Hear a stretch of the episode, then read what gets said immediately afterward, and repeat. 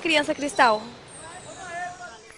Nós fizemos um estudo, nós, a equipe da Associação Brasileira de Pedagogia Espírita, da, de toda essa problemática posta por Lee Carroll, né, das crianças cristais e crianças índigos. E nós não concordamos com essas denominações, porque achamos que significa rotular as crianças, é uma, uma rotulação perigosa, então achamos que isso é uma, uma ciência um tanto quanto é, mal, mal conduzida ou não é científico, não é absolutamente científico, e achamos que não existem nem crianças cristais, nem crianças índigo. Existem crianças normais em toda parte. É óbvio que nós sabemos, segundo o Espiritismo, que as novas gerações estão vindo mais é, despertas, né? mais é, abertas ao conhecimento, com mais potencialidades à tona, e isso é normal, é, faz parte do processo evolutivo. Hoje também as crianças têm uma estimulação muito maior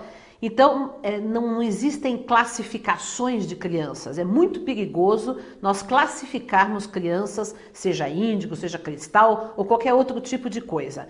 Todas as crianças são especiais, todas as crianças têm potencialidades muito grandes e todas as crianças precisam ser educadas. Porque essas teorias das crianças índigos e cristais, parece que os pais, os professores, os educadores abandonam a sua postura de educadores para dizer que são crianças que já vêm prontas, e não é verdade. Todas as crianças, mesmo as mais evoluídas que possamos imaginar, todos os espíritos mais evoluídos que reencarnem, precisam de um processo educativo.